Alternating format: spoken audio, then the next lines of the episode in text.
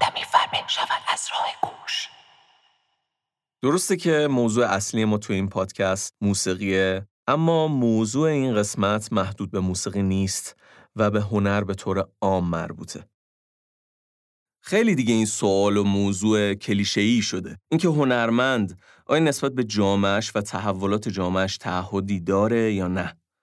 در واقع هنر یعنی متحد بودن هنرمند به جامعه و جهان یا نه هنر یعنی صرفا هنر برای هنر. پاسخها و موزه ها هم غالبا یا اینوریان یا اونوری.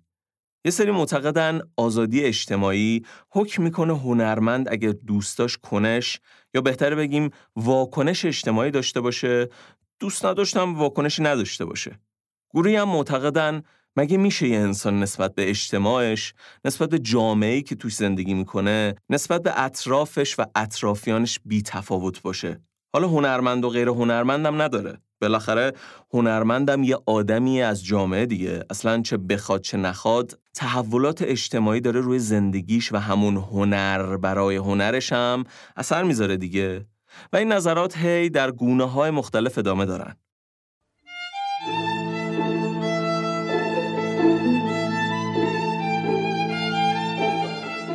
سلام من اشکان شهریاری هستم و این قسمت ششم راه گوشه. ما در راه گوش به موضوعات مختلفی مربوط به موسیقی و به ویژه موسیقی در ایران می‌پردازیم.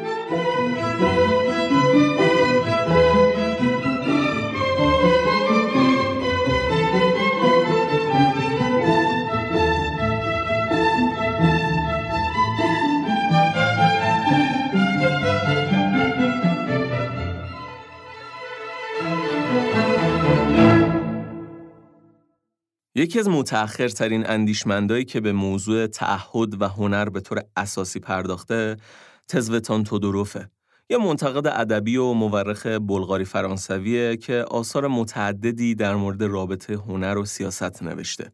اول کار یه خلاصه ای از نظرات تودوروف و کارهایی که تو این زمینه کرده بگیم. از کتابهای مهمی که از این منتقد به فارسی ترجمه شده، کتاب حد و مرزای هنره.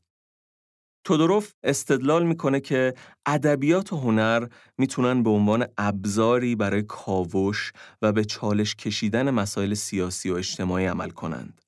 معتقده که ادبیات و هنر قدرت شکل دادن به درک ما از جهان و تأثیرگذاری بر باورهای سیاسی و اجتماعی ما رو دارن و باور داره که ادبیات و هنر می‌تونن به عنوان نوعی مقاومت در برابر رژیم ها و ایدئولوژی های سرکوبگر عمل کنن. و می‌تونن برای ترویج تغییرات اجتماعی و سیاسی مورد استفاده قرار بگیرن. به این ترتیب ادبیات و هنر می‌تونن به عنوان ابزاری قدرتمند برای ترویج دموکراسی، حقوق بشر و عدالت اجتماعی باشن. حالا در کنار اینا تودوروف توی مقاله با عنوان هنر و اخلاق یه پرسش قدیمی تو تاریخ هنر رو بررسی می‌کنه. چه انتظاری باید از هنر داشت؟ تودوروف توی این بررسی نظرات متفاوتی رو طرح می‌کنه و در واقع نظریه های مختلفی رو بر اساس یه سیر تاریخی در مقابل هم قرار میده. البته عمده تمرکز نویسنده روی ادبیاته. شاید به این دلیل که بین هنرها بیشترین ارتباط با جهان انسانی داره. تودوروف اول با عنوان حکم قدیم به نظریه های مطرح شده از یونان باستان تا قرن 18 هم یا همون عصر روشنگری می‌پردازه. و بعد با عنوان حکم نو به نظریه های پس از عصر روشنگری و نظریه های جدید اشاره می‌کنه. از نظر حکم قدیم، اونطور که تودوروف مطرح می‌کنه، هنر باید در خدمت اخلاق باشه. و از نظر حکم نو، زیبایی لزوما برای خدمت به حکمای اخلاقی خارج از هنر اصلا وجود نداره. مسئله حکم نو اینه که اساسا هنر نباید در خدمت چیزی باشه کلا. البته این تغییر دیدگاه صرفا توی مسئله هنرم نبوده ابعاد گسترده تری داشت. بر اساس این تغییرات بنیادین پس از عصر روشنگری ایده شکل گرفت به اسم هنر برای هنر. این ایده به نوعی می‌تونه معرف اصلی حکم نو باشه. البته به مرور زمان نظریات متفاوتی سر برآوردن که متفاوت با این ایده بودن یا گاهن حتی مخالفش مثلا تودوروف تو این مقاله هنر و اخلاقش به صورت مفصل به تشریح فرضیه خانم آیریس مرداک رمانویس و فیلسوف انگلیسی می‌پردازه. قسمتی از متنی که مرداک تو سال 1959 میلادی نوشته اینه. هنر و اخلاقیات یکی هستند. ماهیتشان یکی است. ماهیت هر دوی آنها عشق است. عشق درک دیگران است. عشق دستیابی به درکی بی نهایت است. درک این مهم که چیزی خارج از وجود ما واقعی است و عشق، هنر و اخلاق کشف آن واقعیتند. به گفته تودوروف این متن کوتاه نمایانگر چکیده تفکرات مرداکه بعد از طرح نظریه های مختلف و متفاوت، تودوروف در نهایت معتقده که نمیشه صداقت یا فضیلت یک هنرمند یا معلف رو از آثارش استنباط کرد. اینکه هنرمند توی زیست هنری خودش و زندگی روزمره دو نقش کاملا متفاوت رو ایفا می‌کنه یه امر گریز ناپذیره. برای همین تودوروف میگه مسئله ارتباط بین آثار هنری و اخلاق باید موضوع بحث باشه و نه ارتباط بین هنرمندا و اخلاق. یه بار دیگه بذارید تأکید کنم روی این موضوع. تودوروف نکته جالبی میگه اینکه موضوع فکر کردن ما باید ارتباط بین آثار هنری و اخلاق باشه نه ارتباط بین شخص هنرمند و اخلاق. علاوه بر این موضوع، تودوروف از نقش و کارکردهای اجتماعی هنر موارد متعددی رو مطرح می‌کنه. مثلا میگه ادبیات و هنر می‌تونن برای ترویج همدلی و تفاهم بین گروه های مختلف مردم استفاده بشن. معتقده که ادبیات و هنر با قرار دادن خواننده ها در معرض دیدگاه ها و تجربیات مختلف می‌تونن به شکستن موانع و ارتقاء درک و مدارای بیشتر کمک کنن. از طریق ادبیات و هنر ما می‌تونیم درباره فرهنگ ها و جوامع و شیوه های زندگی دیگه یاد بگیریم و درک عمیق تری از وضعیت انسان به دست بیاریم. بنابراین خلاصه کار تودوروف یکی تفکیک موضوع آثار هنری و اخلاق و هنرمند و اخلاقه بعد کارکردهای اجتماعی هنر و سومین موضوع عمده همینه که در آثار تودوروف اهمیت فوق‌العاده تأثیرگذار سانسور در نقش هنرمند تو جامعه برجسته شده. به عقیده تودوروف میشه از سانسور برای خاموش کردن صداهای مخالف و حفظ وضعیت موجود استفاده کرد. در حالی که ادبیات و هنر می‌تونن به عنوان ابزار قدرتمندی برای مقاومت و مخالفت عمل کنن، سانسور جلوی این قطار رو می‌گیره. چهارمین و آخرین موضوع عمده در کار تودوروف هم اینه که تودوروف بر اهمیت هنرمند به عنوان یک صدای منتقد تو جامعه تأکید می‌کنه و در نهایت استدلال می‌کنه که هنرمند مسئولیت داره از آثار خودش برای به چالش کشیدن بیعدالتی و گسترش تغییرات اجتماعی مثبت استفاده کنه. با توجه به چیزایی که داریم از تودوروف می‌خونیم به نظر میاد که این آرا و افکار خیلی متمایلن به دیدگاهی که مرسومه به دیدگاه چپ.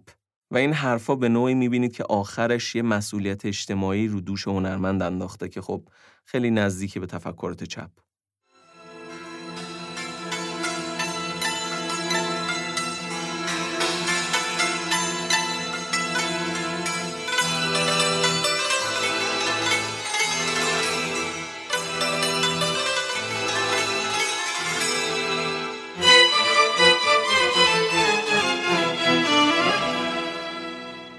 اشاره بسیار گذرایی که به نظریات یکی از منتقدین ادبی مهمی که روی موضوع ما خیلی کار کرده حالا با داشتن این پس زمینه بیایم روی خود موضوع کمی متمرکز بشیم.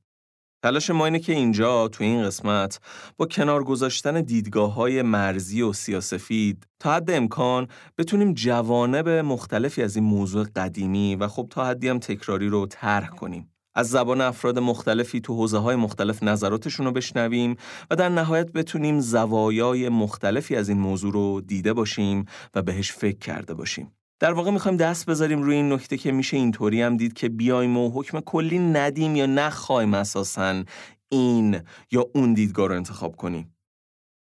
اینجا بهتره برای خودمون روشن کنیم که وقتی توی چنین بحثی صحبت از هنر و هنرمند میشه منظور از هر کدوم دقیقا یعنی چی؟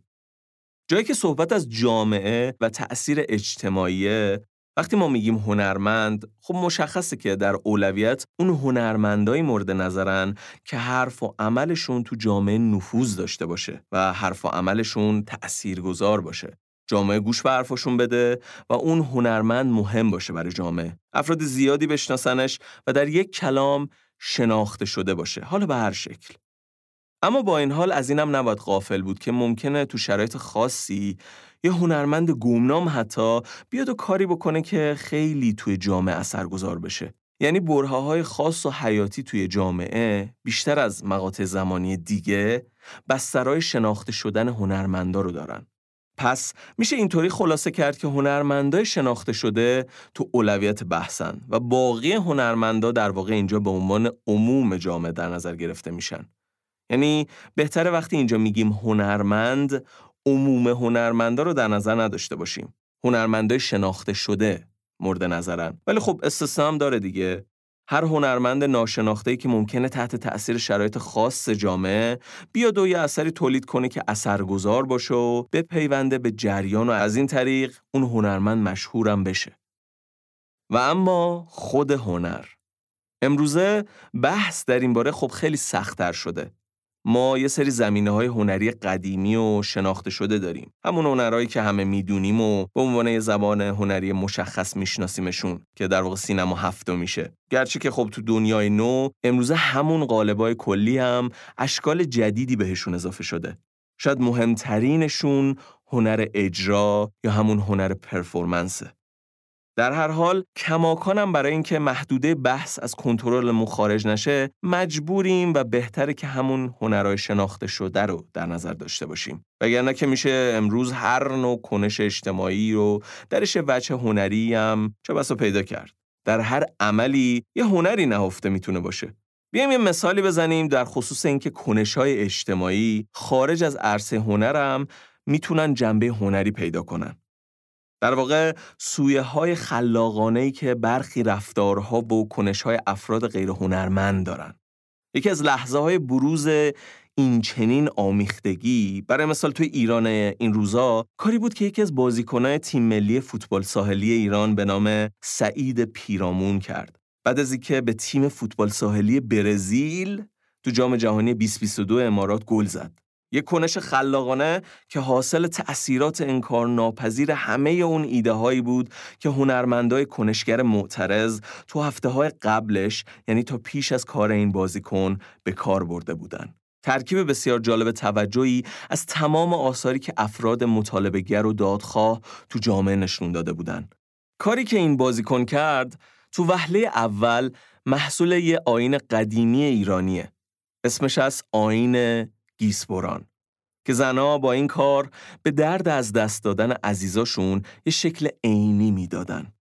آینی که مثل همه نمایش ها دنبال اینه که عواطف رو بیاره جلوی چشما و دیدنی بکنه اونا رو. عواطفی که دیدنی نیستن و در واقع یک عینیتی ببخشه.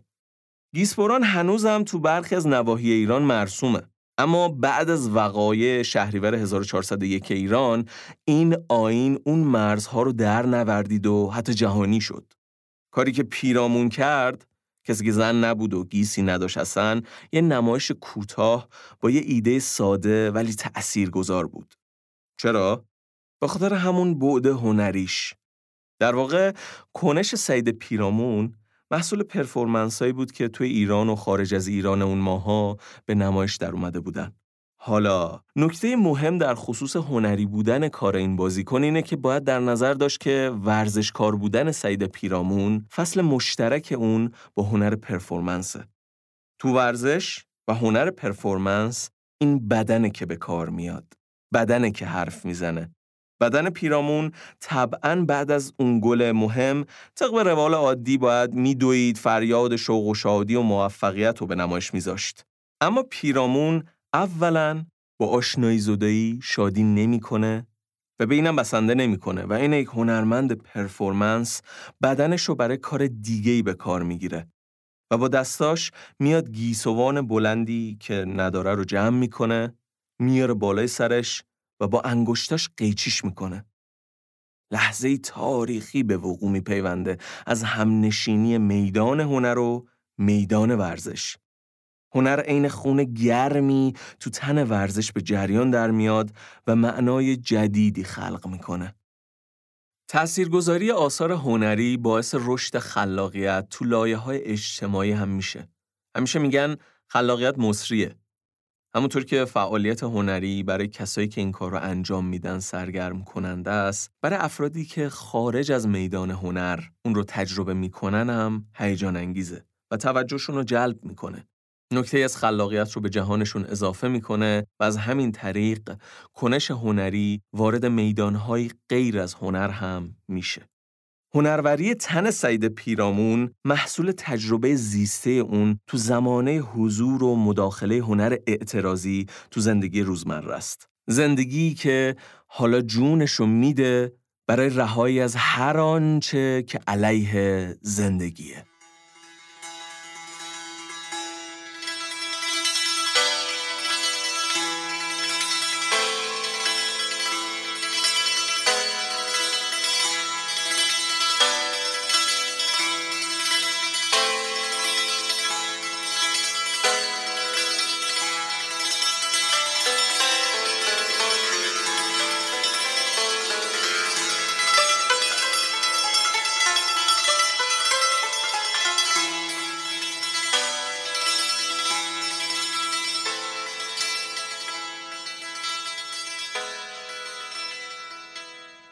پس تو شکل کلی فعالیت های اجتماعی هم وقتی رنگ از خلاقیت به خودشون می‌گیرن تأثیر گذار میشن و در واقع وارد میدون هنر میشن.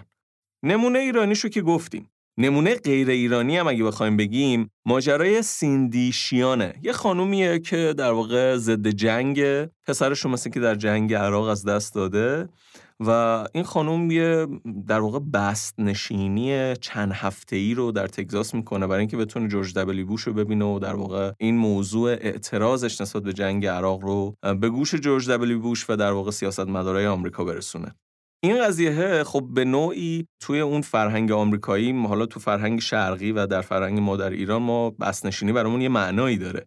ولی در فرهنگ آمریکایی این معنا این شکلی نیست و در واقع یواش یواش این کنشه خودش تبدیل میشه به پرفورمنس. چون مثل که حدودا پنج هفته طول می‌کشه این بس نشینیه و خودش یواش یواش تبدیل میشه به یک موضوع و یک ابعاد هنری پیدا می‌کنه از نگاه در واقع منتقدهای هنری. خب اگه بخوام یه جنبندی خیلی کوتاه بکنم در مورد چیزایی که تا الان گفتیم موضوع ما این بوده که تعهد اجتماعی هنر و هنرمند چیه تو این قسمت؟ می‌خوام در مورد این موضوع صحبت کنیم. و خب قبلش رفتیم سراغ این که بیایم ببینیم که این همه صحبت در رابطه با هنر هنرمند میشه. منظور از هنر و هنرمند چیه؟ حالا بریم سر ادامه ماجرا.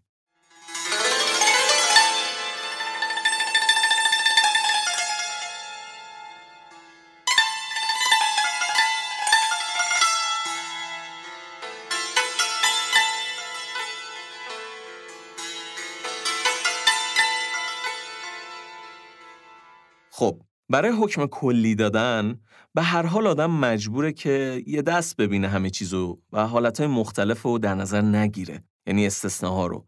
ما اگه بگیم هنر فقط و فقط یعنی صرف تعهد یا هنر یعنی فقط خود کار هنری صرف در این کلیگویی ها ما در واقع برای همه برای همه جا همه زمان ها و برای همه انواع هنر و هنرمند یک حکم میدیم. اما میشه از زوایای مختلف حالتهای گوناگون رو بهشون فکر کرد و دقیق تر و در نهایت چه بسا منصفانه ترم فکر کرد.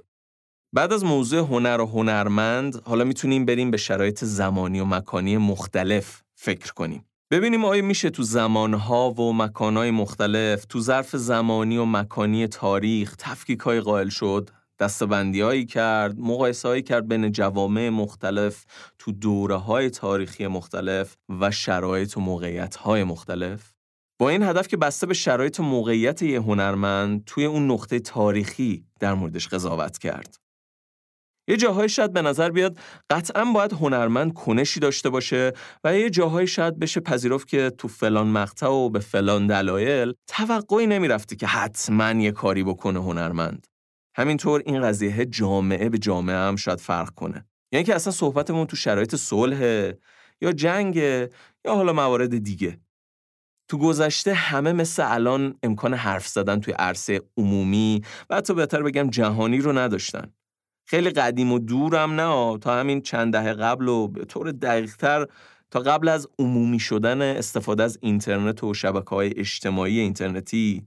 به جز افراد بسیار شاخص هنر یا به جز آثار خیلی خاصی که مشهور می شدن باقی هنرمنده و آثار اساسا راهی نداشتن تا ابراز نظری بکنن یا سمت و سوی فکری خودشون رو علنی کنن. راههایی که بودم سرعت انتقال و دسترسیشون به هیچ وجه با امروز قابل مقایسه نبود. اما امروز تو دور افتاده ترین جاها ناشناخته ترین هنرمندا هم می‌تونن ابراز نظر کنن یا اثر هنریشون رو به نمایش عموم بذارن. و دیدین به هر حال که گاهن یه اثر خیلی مورد توجه قرار می‌گیره و دیده و شنیده میشه. روی دیگه سکه این امکانات حضور تو عرصه عمومی مخاطبه. وقتی یه محیط سایبری داری که می‌تونی حرفاتو بزنی اونجا و بقیه ببینن در واقع جایی درست کردی که بقیه بتونن ببیننت. پس همه توی محیط سایبری یا به قول معروف مجازی که خب چندان صفت درست و دقیقی هم نیست دارن همو می‌بینن. تو چنین اتمسفری حتی اگر کاری هم نکنی دیگه معنا داره. به قول اخوان سالس اینکه پیغامی نیاید نیز پیغامی است. اینجاست که دیگه همچین حرفایی که بیای بگی من سیاسی نیستم به کل زیر سوال میره و دیگه هیچ منطقی نداره. یا تو بهترین حالت چنین حرفی یه چشم پوشیدنی داره روی بخشای مهمی از واقعیت زندگی گوینده خودش. در واقع گفتن چنین حرفی هم سیاسی خودش و گویندش با گفتن این جمله می‌خواد در واقع خودش رو برای جامعه تعریف کنه. حالا بگذریم. بنابراین اصلا دیگه شرایط قبل و بعد از اینترنت برای اون هنر متحدی که میگن خیلی فرق کرده.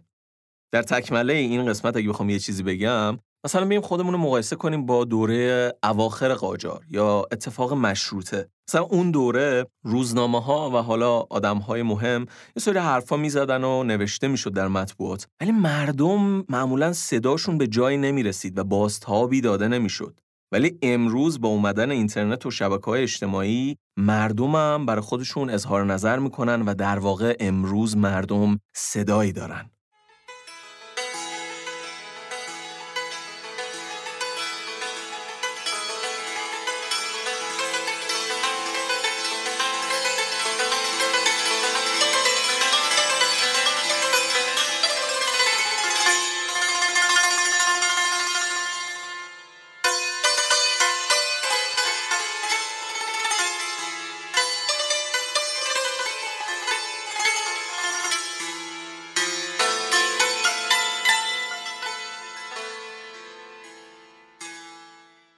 موضوع دیگه که میشه بهش فکر کرد تاثیرگذاری این دو تا جریان رو هم دیگه است. یعنی جریان هنر برای هنر و جریان هنر متحد در واقع همیشه داره یه سری آثار هنری تولید میشه با دیدگاه های مختلف که همه اینا در واقع دارن قطار تاریخ هنر رو به جریان میندازن.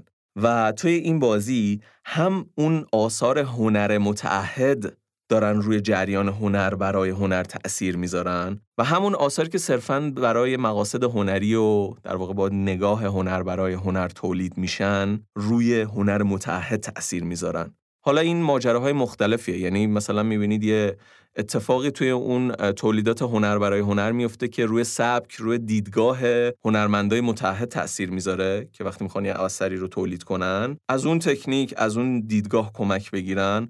و این موقعی هم می‌بینید توی جریان تولید هنر متحد یه سری اتفاقها میفته که یه سری جرقه‌ای رو برای هنرمندایی که دنبال پیش بردن مرزای هنرن پیش میاره. بنابراین برای جنبندی باید بگم که در واقع هر دوی این جریان دارن تاریخ هنر رو با هم پیش می‌برن.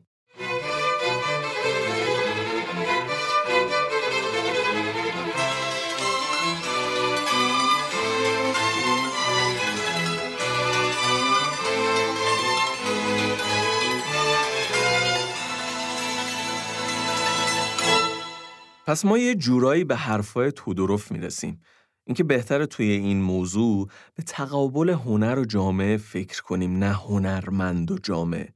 به کارکردهای هنر فکر کنیم. تو رخدادهای اجتماعی مهم که تو سرنوشت همه افراد جامعه تأثیر می‌ذارن اینکه پای هنر میاد وسط خب این مسئله مهمه دیگه. یه بخشش برمیگرده به موضوع تحمل یا غلبه که حالا یه ذره جلوتر الان توضیح میدم.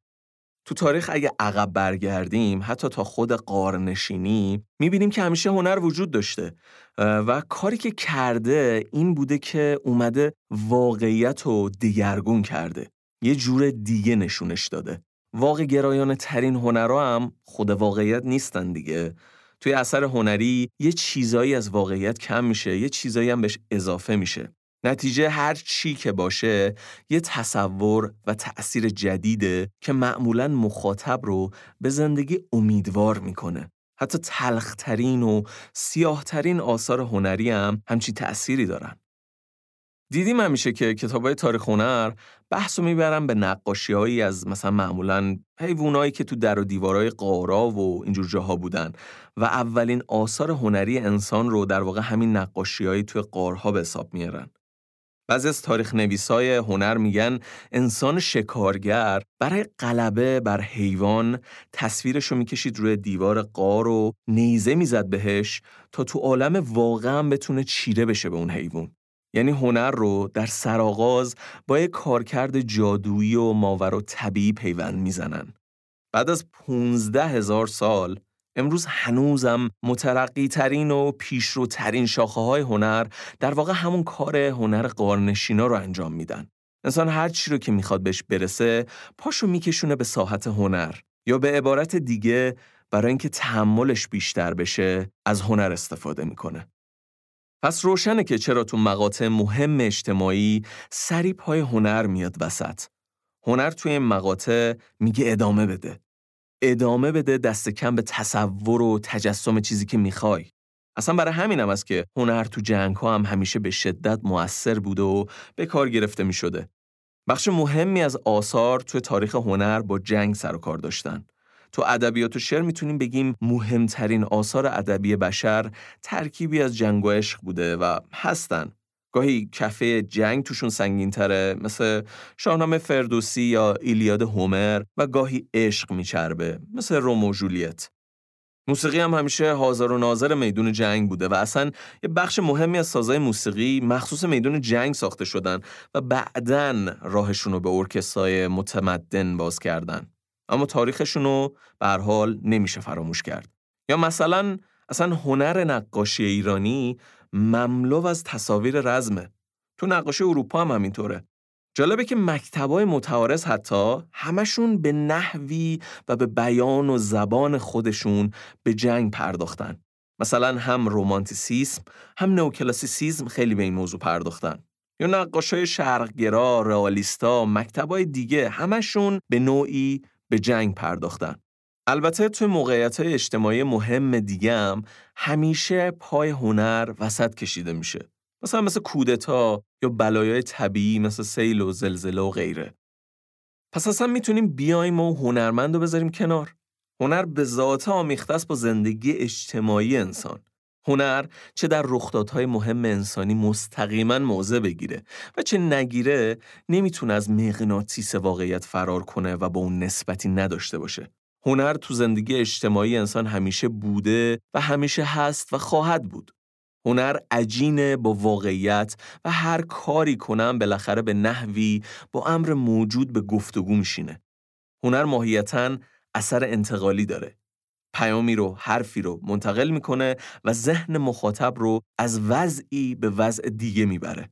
آدما درسته که میمیرن ولی هنر همیشه هست و با انسانهای زنده گفتگو می‌کنه و این کمکیه برای فراموش کردن وضع موجود برای انسانی که داره مبارزه می‌کنه. حالا با هر چی. انسان در کنار فاجعه و در میان فاجعه زندگی می‌کنه و هنر اون رو دوباره و همیشه به زندگی متصل می‌کنه و با تقلیل فاجعه به انسان امید رهایی میده. مهمترین غریزه انسان خب میل به بقاست میل به موندن. اصلا میگن فیزیولوژی بدن ما با همین میل به بقا تکامل پیدا کرده که روان ما رو هم شامل میشه در هر حال. از این دریچه هنر رو هم در همین راستا میشه دید. انسان تو دل یک فاجعه یا اتفاق اجتماعی سرنوشت ساز سراغ هنر میره. میل به بقا و بازگشت به زندگی و غلبه بر تموم شدن یعنی غلبه بر مرگ و اندیشه مرگ ریشه هنر میشه. خلق هنری تلاشیه برای موندن موندن تو جامعه و زنده موندن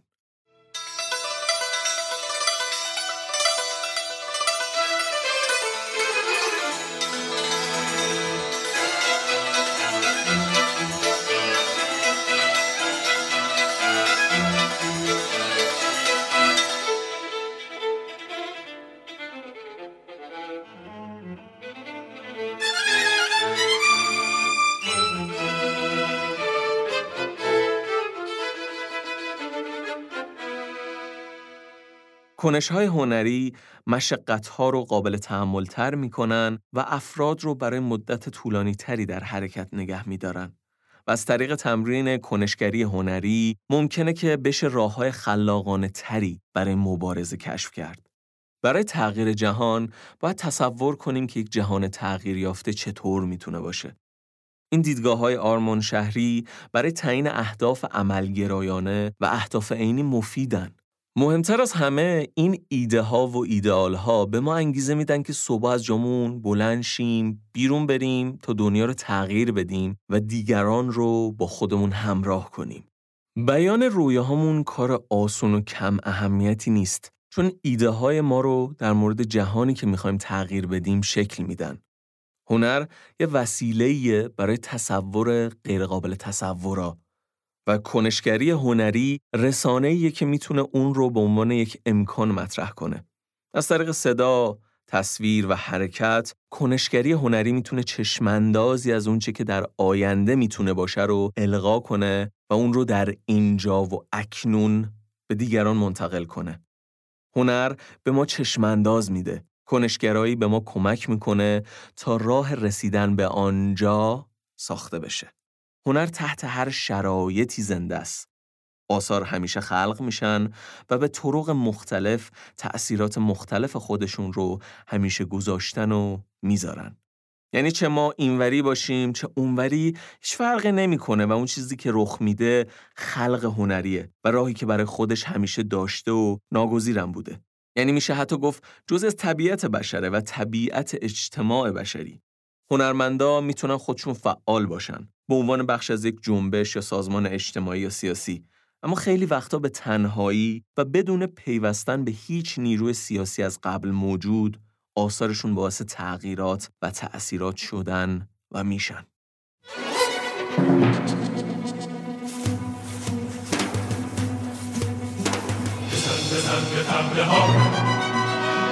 بگو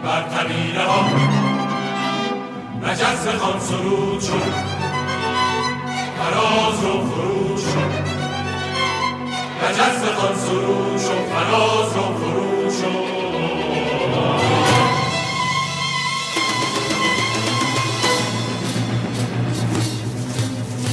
بزن بزن به تبله ها. بکو بر طبیعه ها. مجز خان فراز و فرود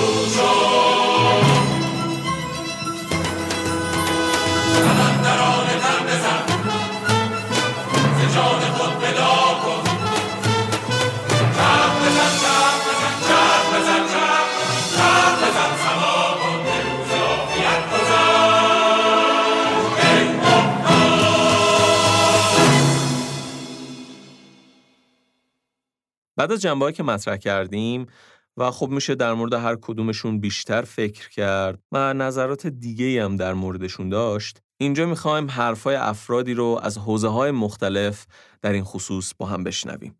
لازمه که از همکاری و همراهیشون صمیمانه تشکر کنیم. در مورد همه نکاتی هم که توی این اپیزود مطرح شدن و میشن هر نظری داشتین حتما برامون بنویسین تا بیشتر و با هم فکر کنیم به این موضوع و وجوه متعددش. خب اول بشنویم صحبت‌های شروین مقیمی پژوهشگر فلسفه سیاسی. اینکه آیا هنرمند باید در قبال وقایعی که در بستر جامعه اتفاق میفته واکنش نشون بده یا نده این در مقام یک پرسش یک اشکالی داره. اونم به خاطر تغییر ماهیت نقش هنرمند به خصوص هنرمندی که به سلبریتی تبدیل میشه در جامعه مدرنه و تفاوتش با نقش هنرمند در جوامع پیشا مدرن. من تصور می‌کنم که وقتی که این نقش رو و این تفاوت در نقش رو مد نظر قرار بدیم پرسش رو باید به گونه دیگه ای مطرح بکنیم. ببینید نقش هنرمند و سلبریتی در جامعه مدرن همون نقشی است که قبلا خطیب و سیاستمدار در جوامع پیشا مدرن بر عهده داشتن تاثیرگذاری و تاثیرپذیری از جماعت. الان در دوره مدرن نه سیاستمدار این نقش رو داره نه خطیب. و این نقش واگذار شده به هنرمند به خصوص هنرمندان سلبریتی که تبدیل شدن به یک در واقع موجودیت هایی که نه تنها نقش تربیتی برای خودشون قائل نیستن بلکه صرف حضورشون بازنمایاننده انفعالات، پشنها و مطالبات و امیال جماعته. بنابراین پرسشی که باید مطرح بشه این گونه هست که هنرمند تا چه اندازه یا بگیم سلبریتی تا چه اندازه داره بازنمایی می‌کنه امیال و مطالبات جماعت رو. هنرمند و سلبریتی در دوره جدید همه چیزشو مرهون جماعته. به یک تعبیری به کنیز جماعت تبدیل میشه.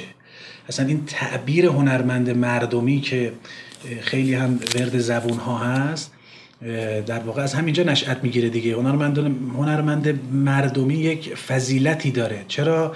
چون عصر جدید عصر دموکراتیزاسیونه عصر برتری امیال جماعت هست. حالا من از لفظ جماعت استفاده می‌کنم نمی‌خوام لفظ مردم رو به کار بگیرم اینم درش مقصودی دارم. و می‌خوام یه تفکیکی رو نشون بدم که تو حوزه فلسفه سیاسی تفکیک مهمی هست. و بحث مردم یه مقدار بحث ویگ و مبهمی است و به خاطر همین نمی‌خوام ازش استفاده بکنم. هنرمند همه چیزشو مرهون جماعت هست. شهرتشو پولشو و توجهی که بهش میشه رو مرهون او هست.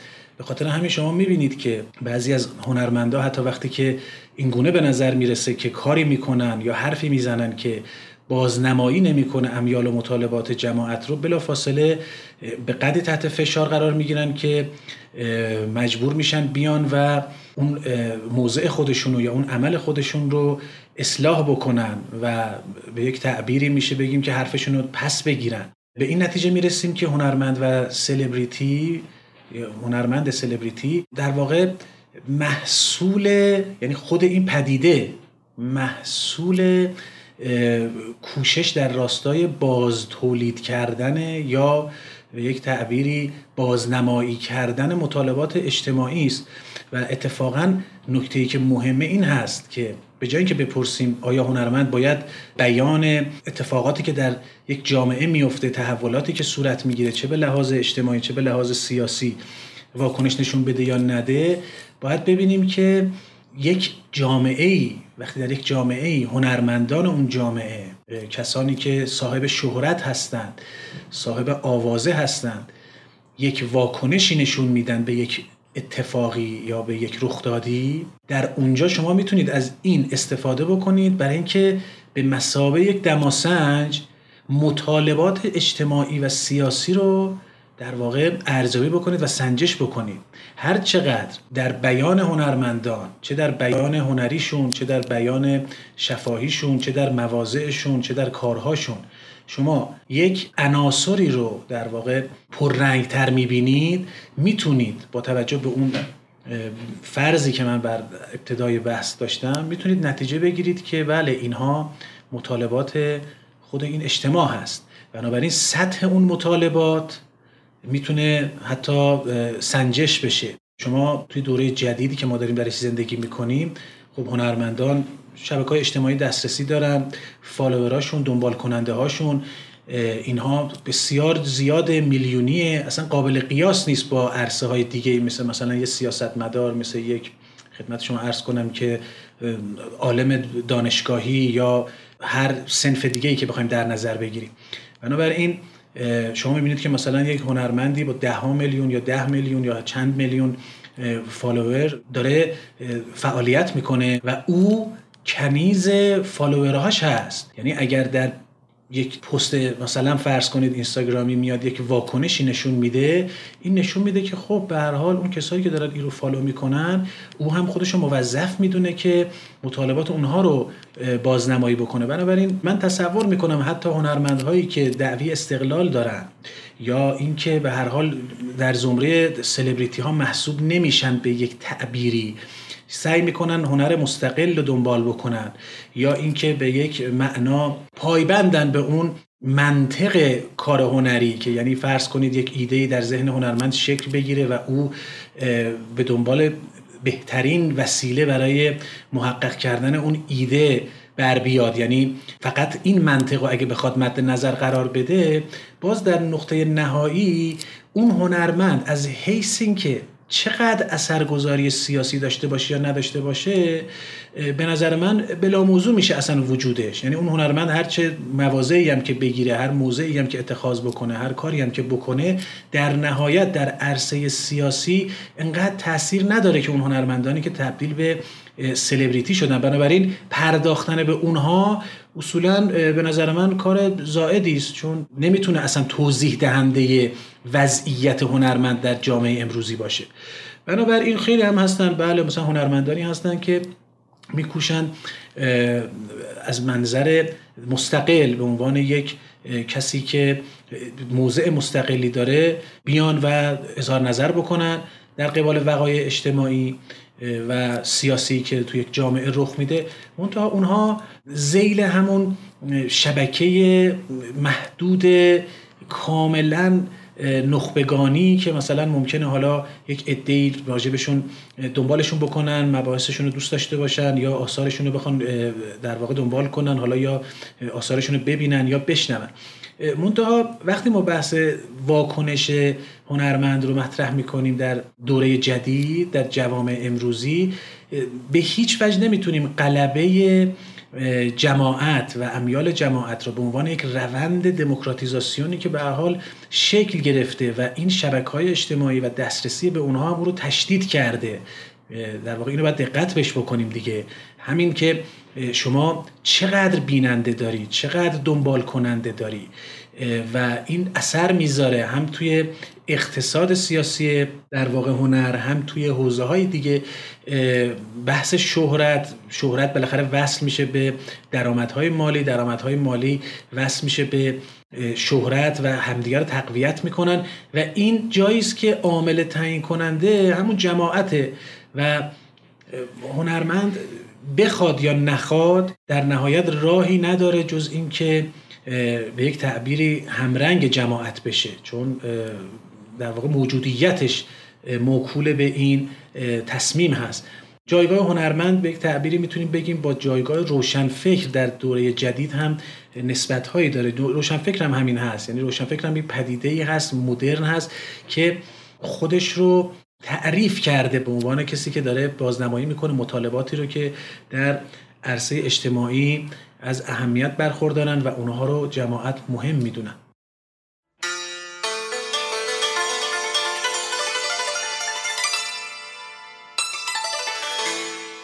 سعید باباوند گرافیست. مفهوم هنر متعهد یک مفهوم نسبتا معاصر هست. یا دست کم می‌تونیم بگیم که بعد از دوران رومانتیک ها این مفهوم به طور شفاف و واضح به ذهن بشر و به ذهن هنرمندان وارد شد. اگرچه هیچ وقت هنرمندان از مفهوم تعهد خالی نبودن. در طول تاریخی ما نگاه کنیم بعضی هنرمندان رو می‌تونیم بگیم هنرمندان متعهدی بودن به این مفهوم که با زمانهشون با جامعهشون با امر سیاسی درگیر بودند و بعضی نبودند. یعنی شما وقتی که مثلا برید می‌رفتید اگر در روزگار حافظ به حافظ می‌گفتید که آیا تو هنرمند متحدی هستی؟ شاید او هیچ ادراکی از این مفهوم به طور شفاف نداشت. اما او در نهایت به تعبیر امروزی در روزگاری اپوزیسیون هست. وقتی میگه راستی خاتم فیروزه بو اسحاقی خوش درخشید ولی دولت مستعجل بود خب او داره در روزگار یک حکومتی از حکومت پیشین حمایت و دفاع می‌کنه.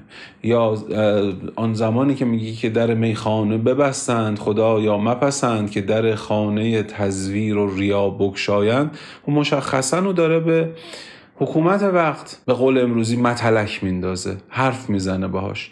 یعنی او فارغ نبوده از زمانش. اما در همون روزگارها هم ای بسا شاعران مجیزگو و مدهگو. اما آیا اینکه هنر متعهد یا هنر غیر متعهد الزامن اثری در ارزیابی ما از کیفیت آثار هنری دارن؟ خیر. خب به هر تقدیر ما این همه آثار هنری در طول تاریخ داریم که از همان جنس مدها هستند. چهره پادشاهان نقاشی شده امارت ها و بناهایی برای حکومت ها ساخته شده. و فارغ از محال مردمانشون بودن احتمالا اون هنرمندان اما این مفهوم در روزگار مدرن به نظر میاد یک تفاوت ماهوی با گذشته داره.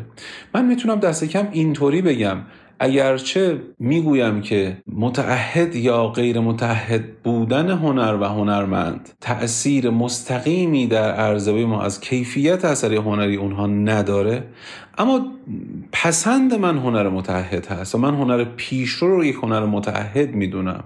اگر ما به جریان های موازی هنر معاصر جهان هم نگاه کنیم می‌بینید که شما مثلا فرض بفرمایید که هنر پاپ با زمانش درگیره.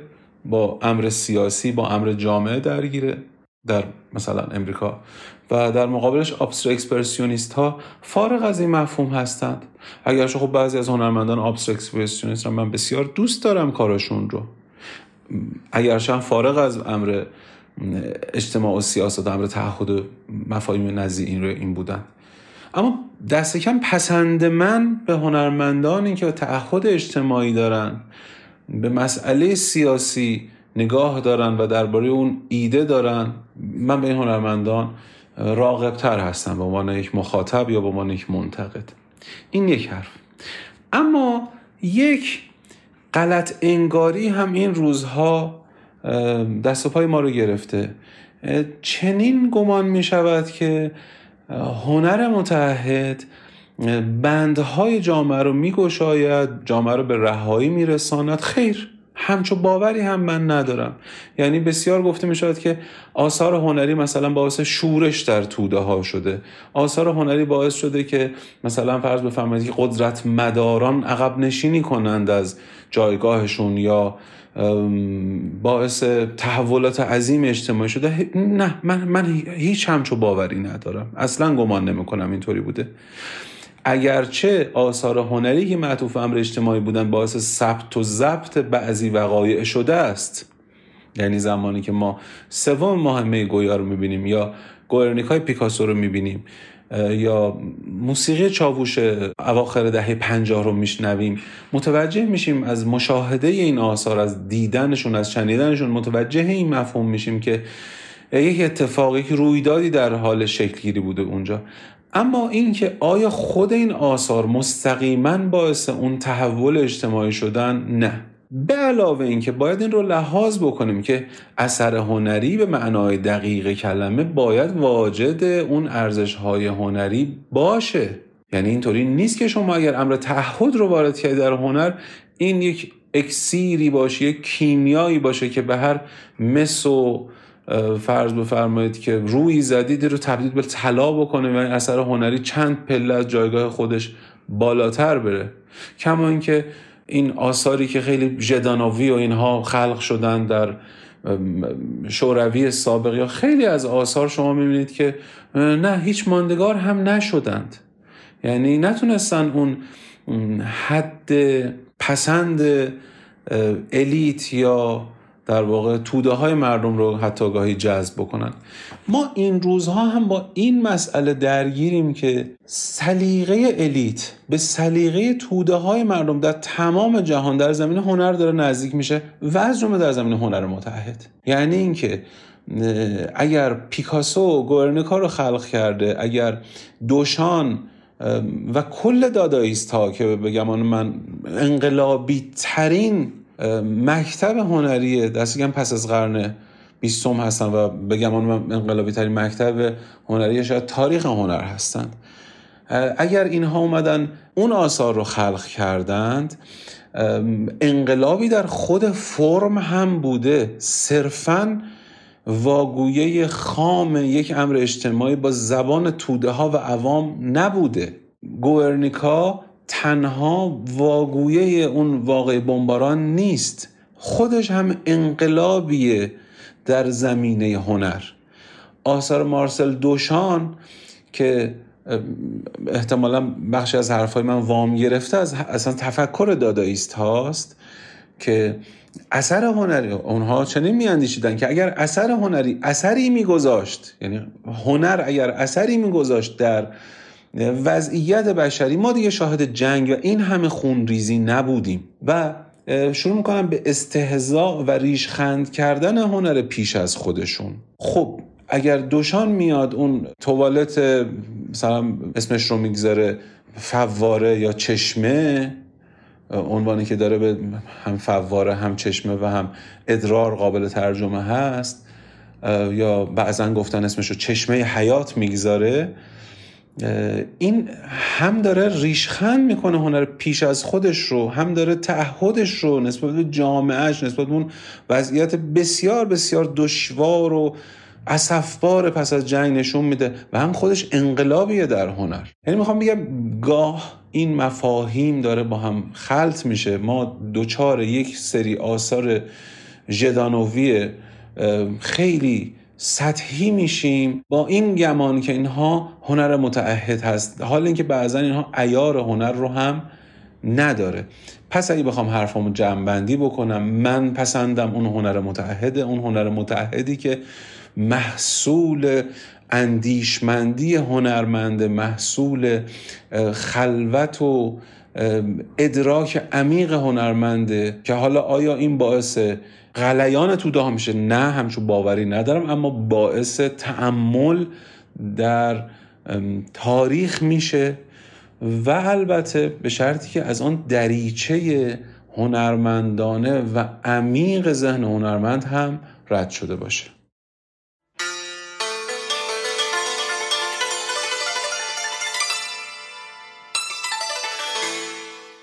جواد عربیار محمدی اقتصاددان من یه جاهایی مجبورم هنرمند رو به عنوان بخشی از افراد شناخته شده جامعه ببینم که صداشون توسط افراد بیشتری شنیده میشه یا به حال مواضع و دیدگاه, های اونها رو افراد بیشتری می‌بینن. خب ممکنه که این خلط خوشایند نباشه اما برای هنرمندها در آخر یک نگاه دیگری رو هم ارائه خواهم داد که شاید کمک بکنه. بنابراین حالا من این نکاتی رو که میگم ناظر به کسانی نیست که صدایی دارند یا به عبارت شاید راحتتر فالوور دارن دنبال کننده دارن و صداشون شنیده میشه که آیا اینها باید در هر جایی با اتفاقاتی که جامعه رو تحت تاثیر قرار میده وارد بشن و اظهار نظر بکنن یا نه؟ اول اینکه من شخصا به طور کلی قائل به این هستم که در اظهار نظرها همه تا سرحد امکان محدود به حوزه دانش و فعالیت خودمون باشیم و توی مسائلی که جزئیات کافی رو ازش نمی‌دونیم وارد نشیم و نظر ندیم. حالا ممکنه این بحث پیش بیاد که وقتی سیل میاد مثلا مثل اون چیزی که سال 97 اتفاق افتاد خونه های مردم ویران می‌کنه خب این که بحث تخصصی نیست. نیاز به تخصص نداره حرف زدن در موردش. آیا باید در مورد این هم ساکت بود و چیزی نگفت؟ می‌دید واقعیت اینه که توی این شرایط معلومه که همه متاسفن. مگه میشه کسی اعلام تاسف نکنه یا مثلا اعلام منظورم نیست مگه کسی هست که متاسف نباشه؟ این که بگیم این نیاز به تخصص نداره تا اینجایی که یک اعلام تاسف یک اظهار تاسف تا اینجا نیازی به تخصص نداره. اما اگه قرار باشه که بریم بگیم ریشه این اتفاق چی بوده چرا این سیل اومده یا عملکرد یه کسایی رو که مرتبط بودن نقد بکنیم در مورد عملکردشون نظر بدیم یا جانب یه دیدگاهی رو بگیریم که مثلا حالا اگه اینجوری می‌شد اتفاق نمیافتاد یا اینکه خوب مثلا مدیریت نشد جریان. از این حرفا بخوایم بزنیم و از این نظرها بخوایم بدیم. این حتما نیازمند تخصص یا یه میزانی از آشنایی داره که به مسئله وارد بشه. من شخصا اگه هنرمندی رو می‌شناسم که حالا بهش توجه می‌کنم دنبال می‌کنم آثارش رو به هر نفع برام اون کار هنریش جذابه و واقعا اینکه خارج از این هیته چه می‌کنه زندگی شخصیش چگونه هست و اینها به نظر اصلا مهم نیست و به همین شکل نظرش هم به نظرم نباید برام مهم باشه و خیلی توجهی نخواهم کرد به نظراتی که میده. چون اصل رو قبول دارم که ما باید در حوزه مسائلی اظهار نظر بکنیم که تخصصی داریم یا می‌تونیم تاثیرگذاری دقیقی داشته باشیم. چرا که حالا خیلی وقتا سوء استفاده هایی که از این نظرات ممکنه بشه آسیبش ممکنه بیشتر باشه. و ارزم کردم اگر بنا به یک اعلام تاسف هست یا گفتن چیزهای عام یا از پیش مشخص است گفتن یا نگفتنش چندان تأثیری نخواهد داشت. یه موضوع دومی که باید بهش اشاره بکنم در کنار حالا این بحث که شاید نظرم رو به طور کلی عرض کردم این هستش که ما باید به اقتصاد معروفیت هم توجه بکنیم. امروز به مدد این شبکه های اجتماعی و دنبال کننده و اینها و گسترش فضای تبلیغات در شبکه های اجتماعی. معروف بودن و شهرت خودش اقتصادی داره. که خب این اقتصاد خودش وجوه اهمیت مختلفی هم داره. جاهای مختلفی رو داره که باید بررسی کرد. به نظرم می‌رسه برای این بسیاری از اون کسانی که ظرفیت معروفیت یا محبوبیت یا شهرت رو دارن به موضوعات وارد میشن جبهه می‌گیرن موضع اتخاذ می‌کنن تا بیشتر دیده بشن و بیشتر بتونن منافع کسب بکنن. بنابراین من شخصا فکر می‌کنم بسیار از کسانی که در مواردی مثل همین سیل که صحبت کردیم میان و تسلیت میگن خودشون هم می‌دونن که گفتن یا نگفتن این تسلیت و اظهار تاسف کمکی نمی‌کنه. اما اقتضای تداوم دیده شدن واکنش و گفتن و اظهار نظر در مورد همه چیز و همه کس هست. و حالا بعضی از اظهار نظرها هم هرچه تندتر باشه احتمالا طرفدار بیشتری رو جلب می‌کنم. این نکته هم بگم کسایی که حالا تو چنین شرایطی مثلا فراتر از ابراز تاسف میان جبهه گیری می‌کنن متهم می‌کنن کسی رو تاسف می‌کنن و حالا کسایی که فکر می‌کنن کاری به درستی انجام نداده صرف نظر از اینکه درست فکر می‌کنن یا اشتباه فکر می‌کنن این هم به خاطر این در واقع به نظرم ادعی انجام میدن که شرط در واقع تداوم شهرت و کسب منفعت اینه که تو اینجا قرار بگیره و در مورد هر چیزی ابراز نظر بکنم من این منفعتی که میگم براشون داره این در واقع یا اقتصاد معروفیت که ارز کردم حالا منظور لزوما بحث منافع اقتصادی نیست. اگرچه معتقدم که مهمترین بخشش منافع اقتصادی است ولی حالا ممکنه یه سری امیال رو هم ارضا بکنه و اون منفعتی که عرض می‌کنم حالا لزوما منفعت اقتصادی سرش به نظر خودم منفعت اقتصادی مهمترین بخشش است. بنابراین اگر این مورد دوم رو عرض بکنیم که ما نباید از اقتصادش قافل بشیم و این اقتصاد باعث شده که آدم بیان در مورد همه چیز و همه کس اظهار نظر بکنن. حالا اگه اینو بیاریم من می‌خوام از این برسم به نکته سومم. و اون نکته سوم ناظر به این شرایطی که الان به وجود اومده به خاطر حالا همین که اومدن و آدم های مختلف اظهار نظر کردن در همه موضوعات مردم الان یه جوری شده که شناخته شده ها رو معروف ها رو حالا صرف نظر هنرمند بودن غیر هنرمند ملزم به اظهار نظر در هر حیطه ای می‌بینن. و کسی که خارج از این دایره قرار بگیرن اصلا پسند نمی‌کنن یا رو ازشون برمیگردن. خب عرض کردم به نظرم تکرر این اعلام نظر معروف ها در همه زمین ها همونطور که از کردم احتمالا ریشه در اقتصادش هم داره. مردم عادت به شنیدن نظر حتی نظرات از پیش معلوم معروفات داده. یه بحث مهم دیگه هم هست که پرداختن بهش محتاب شبی خواهد و آسود خیالی. و اونم این هستش که خب برای هنرمندها و در کنار اونها آدم های معروف الان به هنجار فرست در جامعه تبدیل شدن و تو شرایطی که شبکه های اجتماعی و فضای مجازی در بسیاری از موارد جایگزین خواندن و دونستن شدن نگاه به افراد شناخته شده و تقلید از اونها در پوشیدن و خوردن و گفتن و تفریح کردن و حتی در اندیشیدن و اولویت دادن به مسائل شدید شده. این عوامل ابراز نظر از سوی همه معروفا و هنرمندها رو تقریبا ناگزیر کرده. اما چون که من ابتدا هم عرض کردم به شخصه با این چنین وضعیتی که همه بیان اظهار نظر بکنن در مورد همه چیز من کاملا مخالفم و عمیق مخالفم و عمیقا معتقدم حتی رغم این نگاه پرسشگری که وجود داره از سوی دنبال کنندگان که میگن نظر شما چی منتظرم بدونن.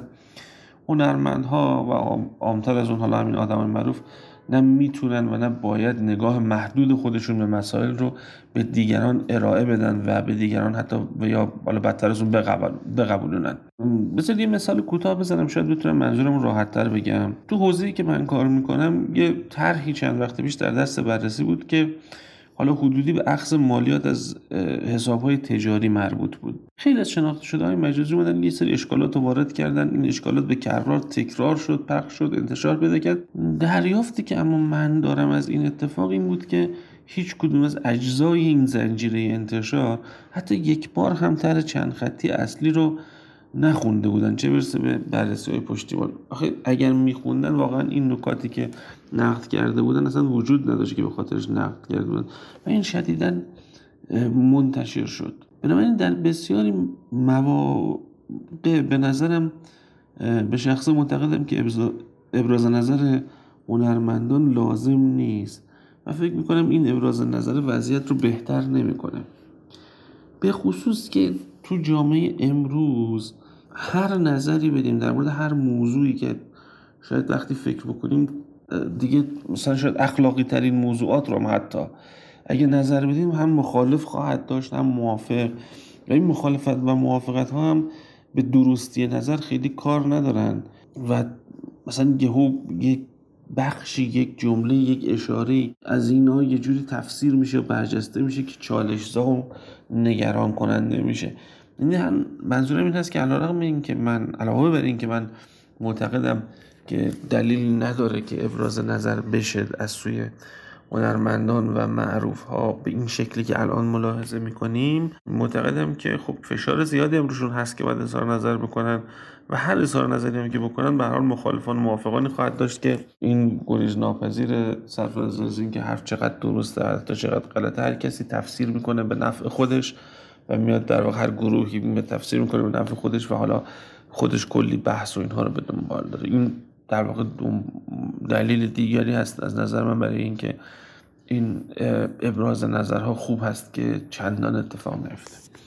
حالا این آیا به این معنی که هنرمند پس باید به مسائل اجتماعی سیاسی اقتصادی فرهنگی یا مثلا رخدادهای طبیعی که بحران ایجاد می‌کنن و اینها یا هر چیز دیگه مشابه کاملا بیتفاوت باشه؟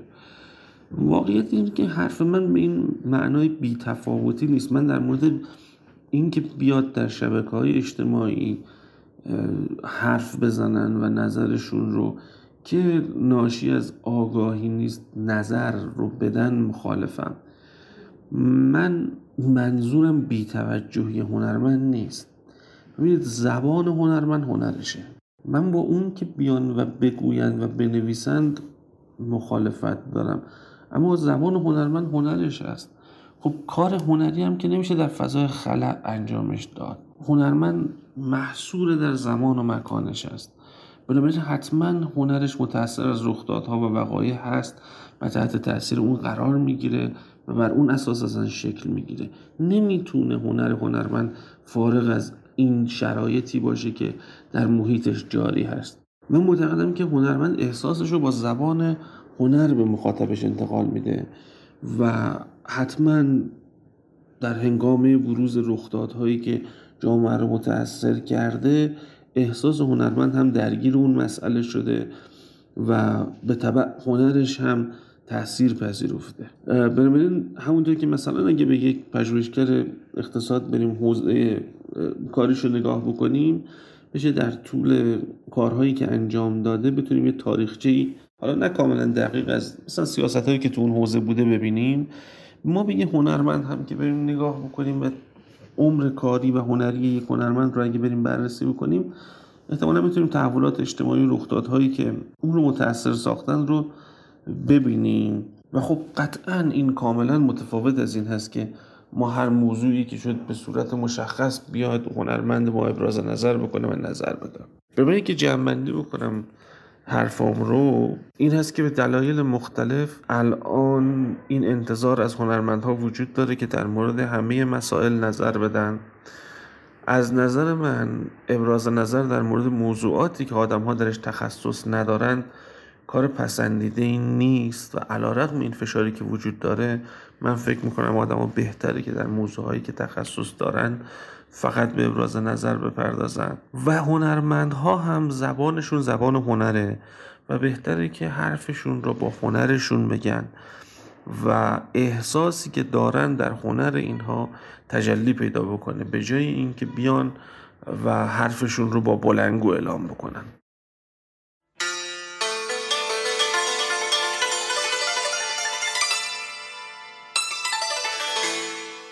حامد جلیلوند جامعه شناس.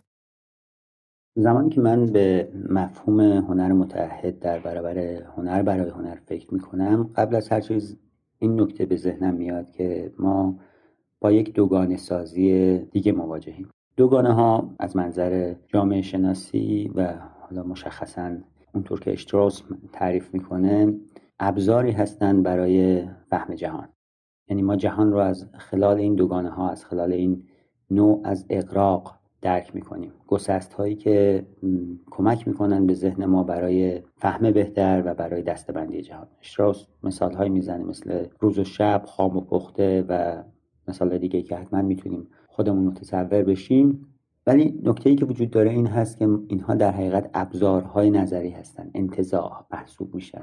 انتزاعهایی که ضرورتا شاید در جهان واقع اینقدر ساختار گسسته ای نداشته باشند و در جهان واقع ما بتونیم اونها رو در یک طیف تجربه کنیم. به نظر می‌رسه در عمل نه هنر برای هنر صرفا می‌تونه وجود داشته باشه یعنی هنر این امکان رو نداره که خودش رو از مجموع ارزش ها مجموع ارزش های اجتماعی کاملا جدا کنه و هرچند متعهد نباشه ولی ناگزیر بازتابی از بخشی از ارزش های اجتماعی خواهد. همونطور که هنر متحد هم نمی‌تونه خودش رو از هنر بودنش توهی کنه و صرفا تبدیل بشه به یک تعهد اجتماعی. بنابراین آن چیزی که ما به عنوان این دوگانه می‌بینیم در حقیقت یک ساختار طیفی داره و این ساختار طیفی گویای این هست که ما در درجات مختلفی از تعهد به امر اجتماعی یا تعهد به ارزش های هنری قرار می‌گیریم. این دوگانه یک پیشفرز دیگه ای رو هم داره ایده ای که می‌تونه به ارادیگرایی انسان اشاره کنه.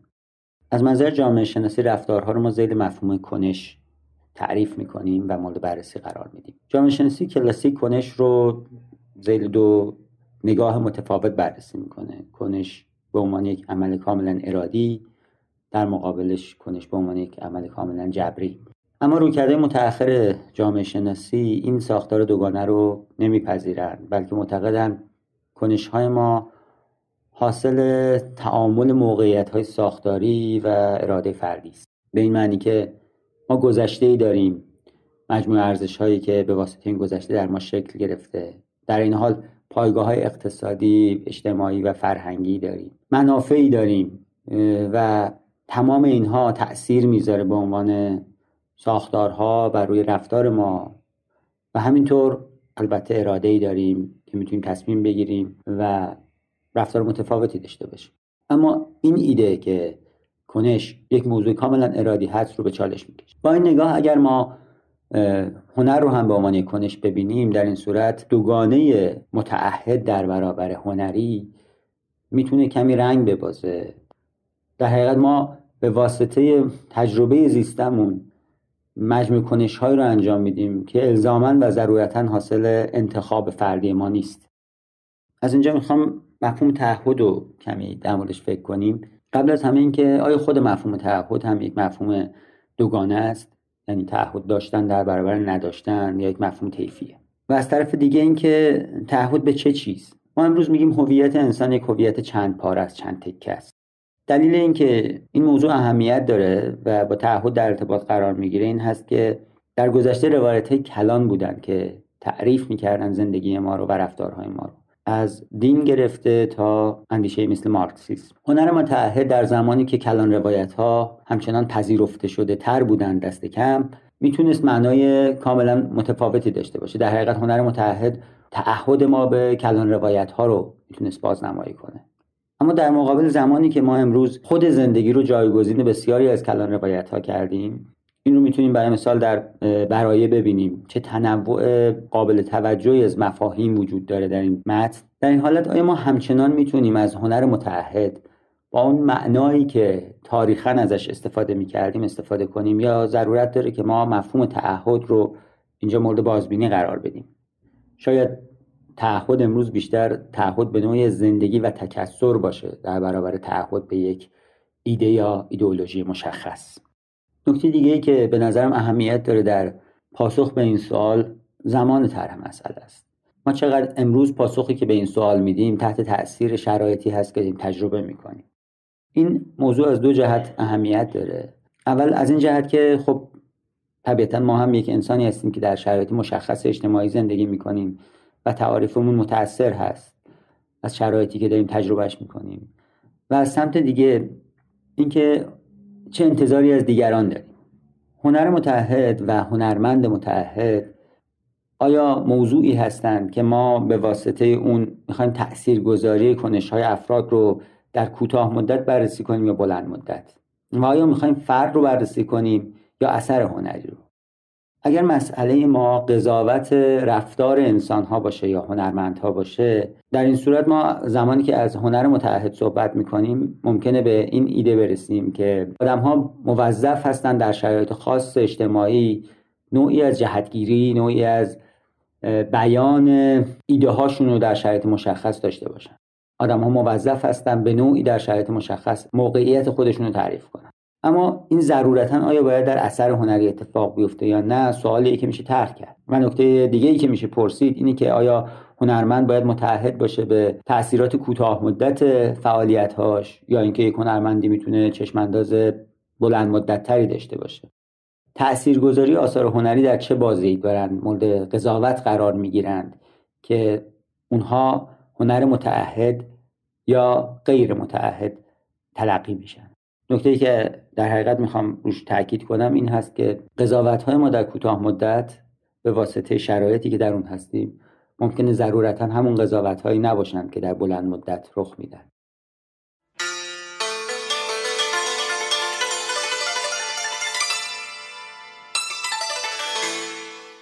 لیلا سودبخش فارغ تحصیل پژوهش هنر. موضوع درباره رابطه هنرمند با اتفاقات و رویدادهای جامعه حالا جامعه خودش یا جامعه جهانی موضوع پر اهمیتیه و خب طبعا بارها بهش پرداخته شده. نقطه نظرات مختلفی هم بوده. به نظر من هنرمند قبل از اینکه خب یک هنرمند باشه یک انسانه. انسانی که در یک جامعه زندگی می‌کنه. و طبعا یک وظیفه و مسئولیت اجتماعی رو به عهده داره. هر انسانی می‌تونیم بگیم که این وظیفه و مسئولیت ها و یک سری تعهدات رو به عهده می‌گیره. چون لازمه زندگی در جامعه این مسئولیت ها و تعهدات و اجتناب ناپذیره و می‌تونه حالا خوشایند باشه و برخی جاها هم ناخوشایند باشه. بعضی جاها انسان دوست داره که اونها رو بپذیره و بعضی جاها مجبوره بپذیره به خاطر بهرهمندی از امکاناتی که اون جامعه براش فراهم می‌کنه. تعبیری هم که میشه تو این میشه در این رابطه آورد. از شعر آقای شاملو من این نقل قولو میارم که انسان زاده شدن تجسد وظیفه بود. و از اونجایی که هنرمند اینطوری هستش که کارش و اثرش در ارتباط با مخاطبش شکل می‌گیره خب این یک بخش دیگه ای رو هم اضافه می‌کنه و اون مسئولیت و وظیفه رو یک بود دیگه ای رو بهش میده و در نهایت به نظر من ایجاب می‌کنه که هنرمند به رویدادها و اتفاقات کنشگر باشه. حالا این کنش می‌تونه خارج از کار و هیته هنری خودش باشه یعنی هنرمند در واقع اون تأییدی که از جامعه خودش گرفته و امضای هنرمندیش رو حالا به ثبت رسونده خب می‌تونه از طریق اثر هنریش وارد بشه و اون کنشگری رو داشته باشه و نه به خاطر اینکه جامعه اون رو به عنوان یک هنرمند می‌شناسه حرفی و یا کنشی رو در باب اون رویداد و اتفاق داشته باشه که خب این کنش بسته به جایگاه هنرمند توی جامعه حائز اهمیت باشه. بارها حالا گفته شده که هنر نباید در خدمت چیز دیگه ای باشه و حالا در مباحث فلسفه هنر هم گفته میشه که هنر خیلی از این نظریه ها وجود داره که هنر باید برای هنر باشه و با هنری که بیان, بیان کننده یک محتوای خاص باشه شاید خیلی ها مخالفت کرده باشن و احساس کنن که اون اثر هنری زمانمند میشه و دارای تاریخ انقضا میشه. یعنی اگر دوره اون رویداد و اتفاق بگذره اون اثر دیگه, دیگه فاقد اهمیت میشه. اما خب به هر حال هنرمند نمی‌تونه جدا از محیط خودش باشه و به عنوان یک جزیره جدا و مستقل باشه. به هر حال متأثر از اطراف خودش از محیط خودش از زمانه خودش. و حالا این تاثیر به نظر من لاجرم وارد کار و اثر هنریش میشه. حالا می‌تونه که اون به صورت مستقیم به اون رویداد و اتفاق اشاره بکنه و یا اینکه درسته که اثرش ملهم از اون رویداد و اتفاق باشه. اما در نهایت فراتر از زمان خودش و اون مکانی که قرار داره بره و اثری رو خلق کنه که در آینده هم بشه بهش ارجاع داد و هنوز اون بیانگری رو داشته باشه. حالا این میمونه دیگه بستگی داره به اون بزاعت هنری هنرمند ما که اثر هنریش می‌تونه چه درجه ای رو کسب بکنه. اما حتی به نظر من در پایین ترین سطح اون بازنمایی اون رویداد و اتفاق هم به هر حال می‌تونه قابل توجه باشه اون اثر. حالا بعضا توی کتگوری هایی که وجود داره خب ما از هنر انقلابی یاد می‌کنیم و دسته از آثاری که تو این بخش طبقه بندی میشن همیشه پر اهمیتن و بهشون ارجا داده میشه و به هر حال بخشی از تاریخ حیات اون جامعه باقی میمونن. بنابراین تو این نقطه هم کم کاری نیست و قطعا تلاش یک هنرمند بیفایده نیست. و اما اگر حالا هنرمندی بتونه اون موضوع و اتفاق رو خیلی عمیقتر بهش بپردازه. خب طبعا اون اثر هنری برای آیندگان هم همچنان معنادار و بیانگر خواهد بود.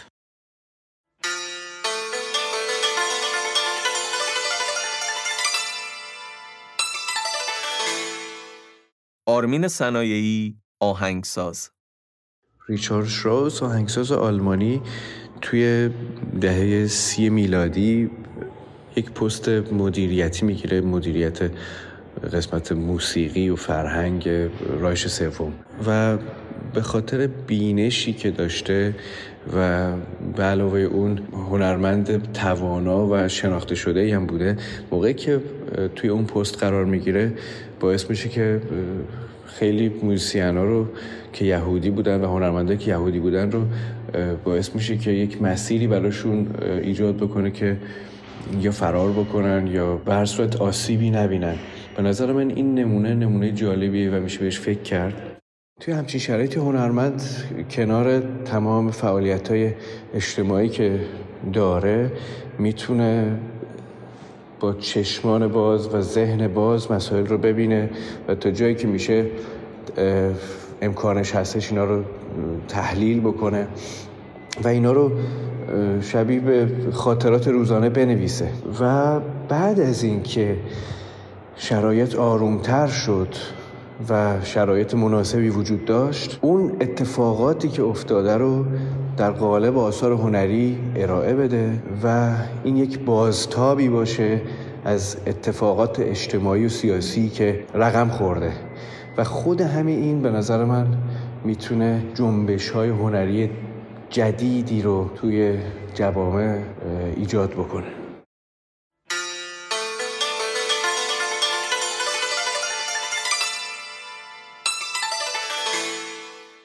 ساناز ابرازی شاعر. وظیفه همه انسان هایی که مخاطب زیادی دارن یا هنرمندان رو نمی‌تونم به در یک نسخه بپیچم. به نظرم میاد که هر کس با توجه به جایگاهش باید تعمل کنه و ببینه که خب من کجای کار رو بگیرم بهتره. با توجه به تخصصم با توجه به زمینه کاریم. مثلا یک آهنگساز فکر می‌کنه که خب من نیاز هست که با یک آهنگ شوری در مردم ایجاد بکنم که خسته نشن و ادامه بدن. خب اون آهنگ قطعا وسط خیابون ساخته نمیشه. یا اون آهنگساز اگر دائم در فضای مجازی در حال شیر خبر باشه اون آهنگ ساخته نمیشه. یعنی وظیفه من نمیگم که اطلاع رسانی ها نباید انجام شه نمیگم نباید واکنش به مسائل نشون داده بشه اما میگم این رو وظیفه همه نکنیم. به اندازه کافی جبهه فضای مجازیمون فعال هست. حالا آدم ها خیلی خوب اگه نظرشون رو بنویسن همراه با جماعت بشن.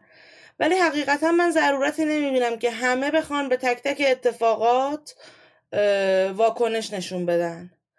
به خاطر اینکه اصلا آگاهیش هم ندارن. انقدر مسائل اجتماعی پیچیده است که آدم نمی‌تونه یک زاویه به این ماجرا نگاه کنه. یعنی اون کسی که داره شعر می‌کنه فکر می‌کنه خب من دارم یه خبر شعر می‌کنم. ولی ممکنه اون خبر یک ابعاد دیگری داشته باشه یک تاثیرات روانی دیگری ایجاد کنه که اتفاقا نقض قرض بشه. بنابراین من فکر نمی کنم که میشه یک نسخه یکسان برای همه پیچید. فکر می کنم که باید آگاهی وجود داشته باشه که هر کس ببینه من چه می‌تونم بکنم. مثلا نیازی نیست که همه مخالفتشون رو به یک شکل بیان کنن و هر کدوم اینا باید خودشون این آگاهی درشون باشه که با توجه به شرایطشون حتی شرایط خانوادگیشون حتی شرایط اجتماعیشون تمام آنچه ممکنه در خطر بیفته با این همراهی. هر کسی نمیشه مثلا صرف اینکه کسی واکنش نشون نداد او رو تکفیر بکنیم. من فکر می‌کنم که باید وظایف برخلاف چیزی که امروز در جامعه هست فکر می‌کنم باید کارها به کاردان سپرده بشه.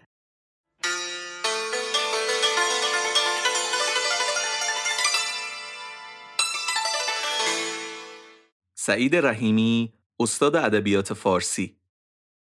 به نظر میاد که اصولی ترین نگاه رو نسبت به این ماجرا شاید ما بتونیم توی روانشناسی یونگ پیدا کنیم. اونجایی که به طور ساده یونگ معتقده که هنر یه جوری سرریز ناخداگاه جمعیه. این هنرمند اگر از نوع اصیلش باشه ناخداگاه اون شرایط انسانی اجتماعی زمانه خودش و حتی پیش از خودش در اثرش نمود پیدا می‌کنه چه بخواد چه نخواد.